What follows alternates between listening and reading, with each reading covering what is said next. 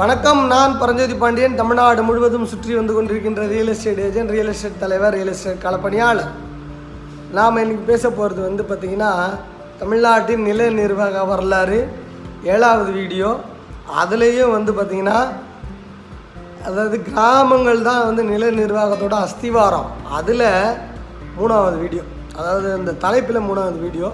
அதான் நம்ம பார்க்க போகிறோம் இப்போ இதுக்கு முந்தின வீடியோவில் நாம் என்ன பேசியிருக்கோம் அப்படின்னா ஒட்டுமொத்த கிராமமும் விளைச்சலை மையப்படுத்தி தான் இருந்துச்சு. ஏன்னா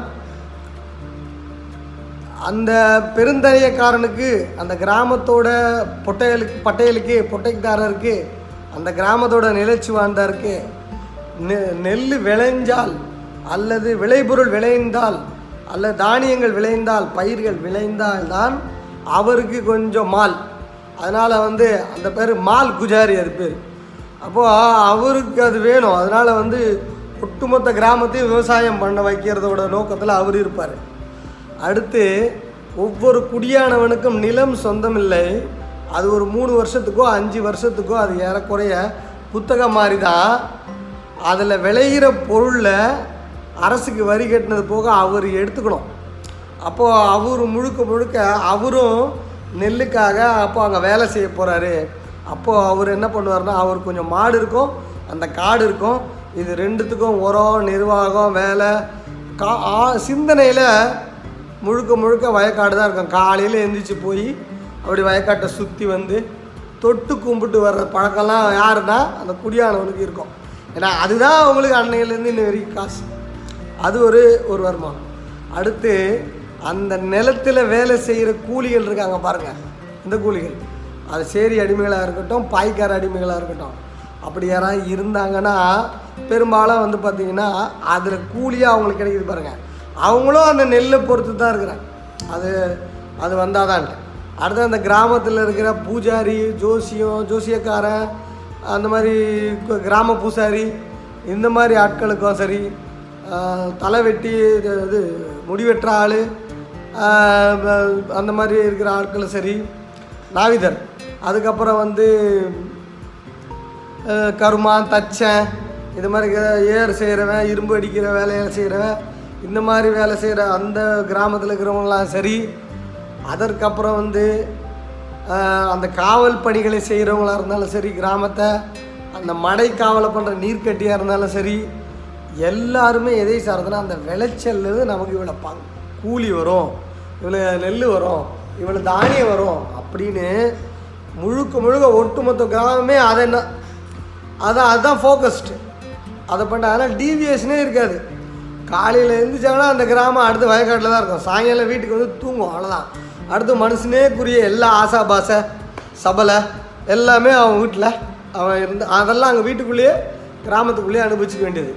எந்த ஒரு டிவியேஷன் இருந்தாலும் ஒரு நாட்டாமை வந்து அதை தீர்த்து பண்ணி பஞ்சாயத்து பண்ணுறதுக்கு அங்கேயே இருந்தனால அவங்களுக்கு வெளி உலகமே தேவையில்ல. ஒரு கிராமம் இரும்பு திரையிடப்பட்ட வெளி உலகம் தெரியப்படாத மக்களால் பல சூழ்ந்துட்டுருக்கு. எந்த ராஜ்யம் வந்தாலும் சரி எந்த அரசர்கள் வந்தாலும் சரி கிராமங்களை போய் தொற்ற மாட்டார். ஏன்னா கிராமங்கள் சொத்து. லாபம் வந்துக்கிட்டே இருக்கு பாருங்கள் நல்ல கம்பெனியோட ஷேர் வந்துக்கிட்டே இருக்கு பாருங்க. அதனால் வந்து உள்ளே போய் எந்த கிராமத்தையும் அழிச்சிட மாட்டாங்க.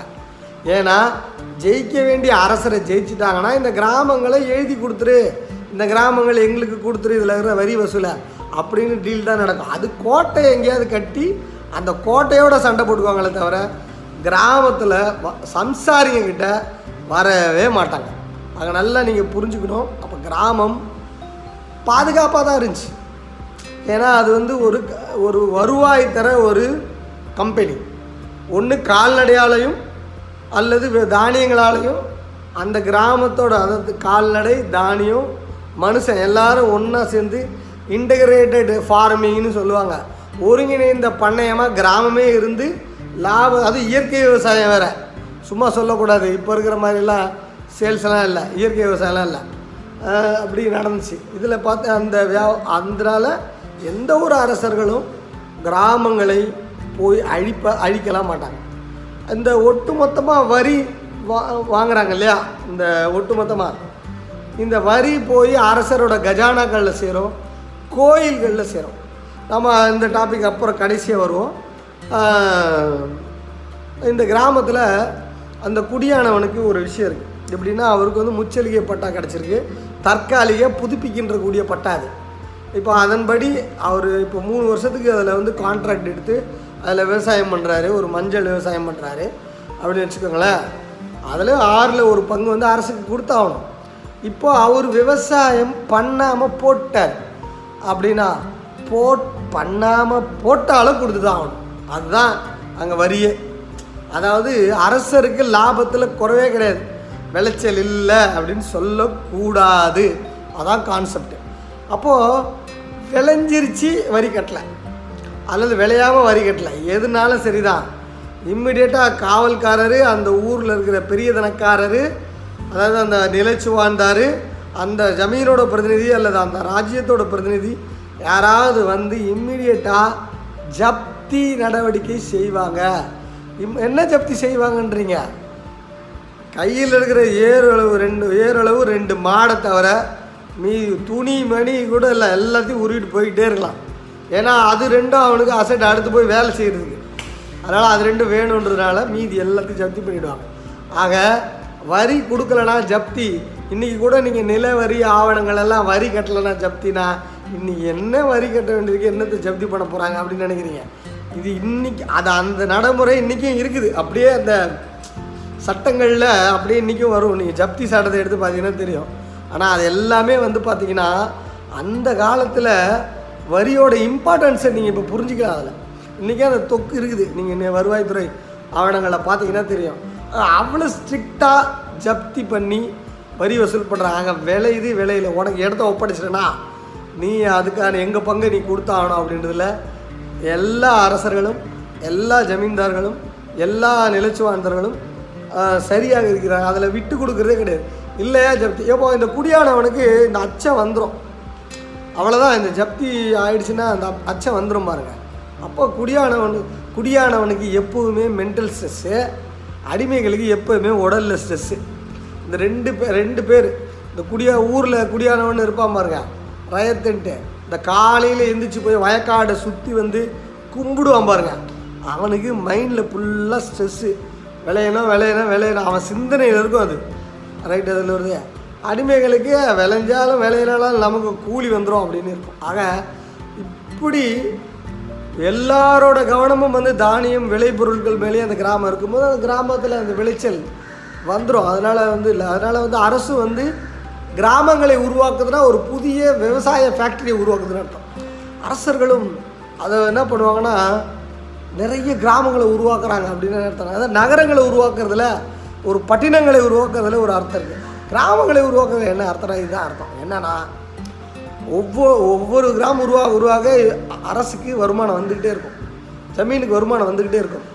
அந்த பெரிய பூஜாரிஸ் இருக்காங்க இல்லையா தரகு கோ- கோயில் நிர்வாகம் பண்ணுறாங்க பாருங்க இந்த கலாச்சாரத்தை காப்பாற்றுறாங்க பாருங்க. அவங்களுக்கும் வருமானம் வந்துக்கிட்டே இருக்கும். ஆக ஒவ்வொரு கிராமமும் ஒரு கம்பெனி ஒவ்வொரு கம்பெனியும் பொன் விளையிற பூமியிலேருந்து எடுத்துகிட்டு வருது. இப்போது அந்த ஊரில் பெண்களோட நிலை எப்படி இருக்கும் அப்படின்னா அந்த கிராமத்தில் பெண்களுக்கு வந்து பார்த்திங்கன்னா கல்வி கிடையாது அவங்க படிக்கக்கூடாது அந்த கிராமத்தில் பெண்கள் வீட்டுக்குள்ளே தான் இருக்கணும். அது ஊர் சேரி பெண்ணாக இருந்தாலும் சரி தான் அது சேரி பெண்ணாக இருந்தாலும் சரி தான் சேரி பெண்களுக்கு வந்து மேலே வந்து ஆடை அணியக்கூடாது. இந்த பெண்கள் வந்து பார்த்திங்கன்னா பெண்கள் பெரும்பாலும் வந்து வைப்பு மாதர்களாக நிலச்சி வாழ்ந்தவர்களுக்கு நிறைய பேர் வச்சுக்குவார். கோயில்களுக்கு நிறைய பெண்களை வந்து அலங்கார பரத்தேரா அலங்கார மங்கையர்களாக அங்கே கோயிலுக்கு அமுச்சு விட்ருவாங்க ஆக எப்படி சொல்ல வருது பெண்கள் வந்து கிராம சூழலில் பார்த்திங்கன்னா ஏறக்குறைய அவங்க வந்து பார்த்திங்கன்னா ஸ்ட்ரெஸ்ஸில் தான் இருந்தாங்க. ஆக பெண்கள் அந்த பாய்கார அடிமைகள் இந்த சேரி அடிமைகள் இப்படி எல்லாரும் பார்த்தீங்கன்னா மனுஷனை துண்டு துண்டு துண்டாக கூறு போடுறது. மனுஷனை மனுஷனை பிரிக்கிறவனே சைக்கோ தான். ஏன்னா அவன் வளரும் போதே அவன் சைக்கோவாக வளர்ந்துடுறான். இந்த ஜாதின்னு சொல்லி எல்லாம் சைக்கோ வளர்ந்துடுறாங்க பாருங்க. மனுஷனை மனுஷனும் பிரபஞ்சம் என்ன சொல்லுதுன்னா எல்லாருமே கனெக்டடு ஒன்றுத்துக்குள்ளே ஒன்று அப்படின்னு சார்பு தத்துவம் பேசுது. இந்த பேராற்றல். இவங்க பேராற்றலுக்கும் இந்த பிரபஞ்ச விதிகளுக்கும் எதிரானவர்கள். இவங்களோட நோக்கம் மக்கள் அல்ல இவங்களுடைய நோக்கம் விளைச்சல் இவங்களுடைய நோக்கம் லாபம். அதனால் இவங்க சைக்காகி சைக்கோவாகி மனுஷங்களை கூறு போட்டு துண்டு துண்டாக பிரித்து ரைட் நான் சொல்கிறது ஒரு ஒட்டுமொத்தமாக ஒரு பக்காவாக மேல் கீழ். அதாவது மேல் கீழில் கேவலமானது கீழே மேலானது அப்படின்லாம் சொல்லி ஒரு சாதி அடுக்குமானம் அதன் மூலமாக ஒரு நிலக்கிழாரிய நிர்வாகம் அதன் மூலமாக ஒரு கிராம சமூக நிர்வாகம் அதன் மூலமாக வந்து ஒரு வருவாய் நிர்வாகம் அதன் மூலமாக வந்து வரி வருவாய். இப்படி இருந்ததுனால ஒரு கிராமத்தால் ராஜாவுக்கு எந்த நஷ்டமும் இல்லை. அதாவது அதே போல் ராஜாவை நம்பி கிராமம் இல்லவே இல்லை. இப்போ நாம் வந்து அரசுக்கிட்ட அதை கொடு இதை கொடு இதை கொடுலாம் சொல்லிட்டு இருக்கோம்ல. எதுவுமே அரசு தர மாட்டார். அங்கே விலையோ அதை எடுத்துக்கலாம். இல்லையா? அங்கேருந்து அவங்க விளையிற கிராமத்துக்கு எங்கேயாவது போய்க்க வேண்டியதானே தவிர அரசர் நேரடியாக வந்து மக்களில் இந்த ஃபுட்டுக்கு பேசிக்கிட்டு இருக்க மாட்டார். கிராமம் தான் அரசருக்கே ஃபுட்டு தந்துச்சு. அந்த அளவில் இருந்தது கிராம நில நிர்வாகம் என்பதை புரிந்து கொள்ளுங்கள். இதற்கு அடுத்ததும் கிராம நிர்வாக நில நிர்வாகத்தை பற்றின ஒரு வீடியோ இருக்குது அடுத்த வீடியோவில் பார்ப்போம். நேரம் ஆயிடுச்சு. நிலம் உங்கள் எதிர்காலம். இது வந்து நான் எழுதிய புத்தகம். இப்போ பேசுகிற இந்த நில நிர்வாகத்தை பற்றி அதில் இருக்காது.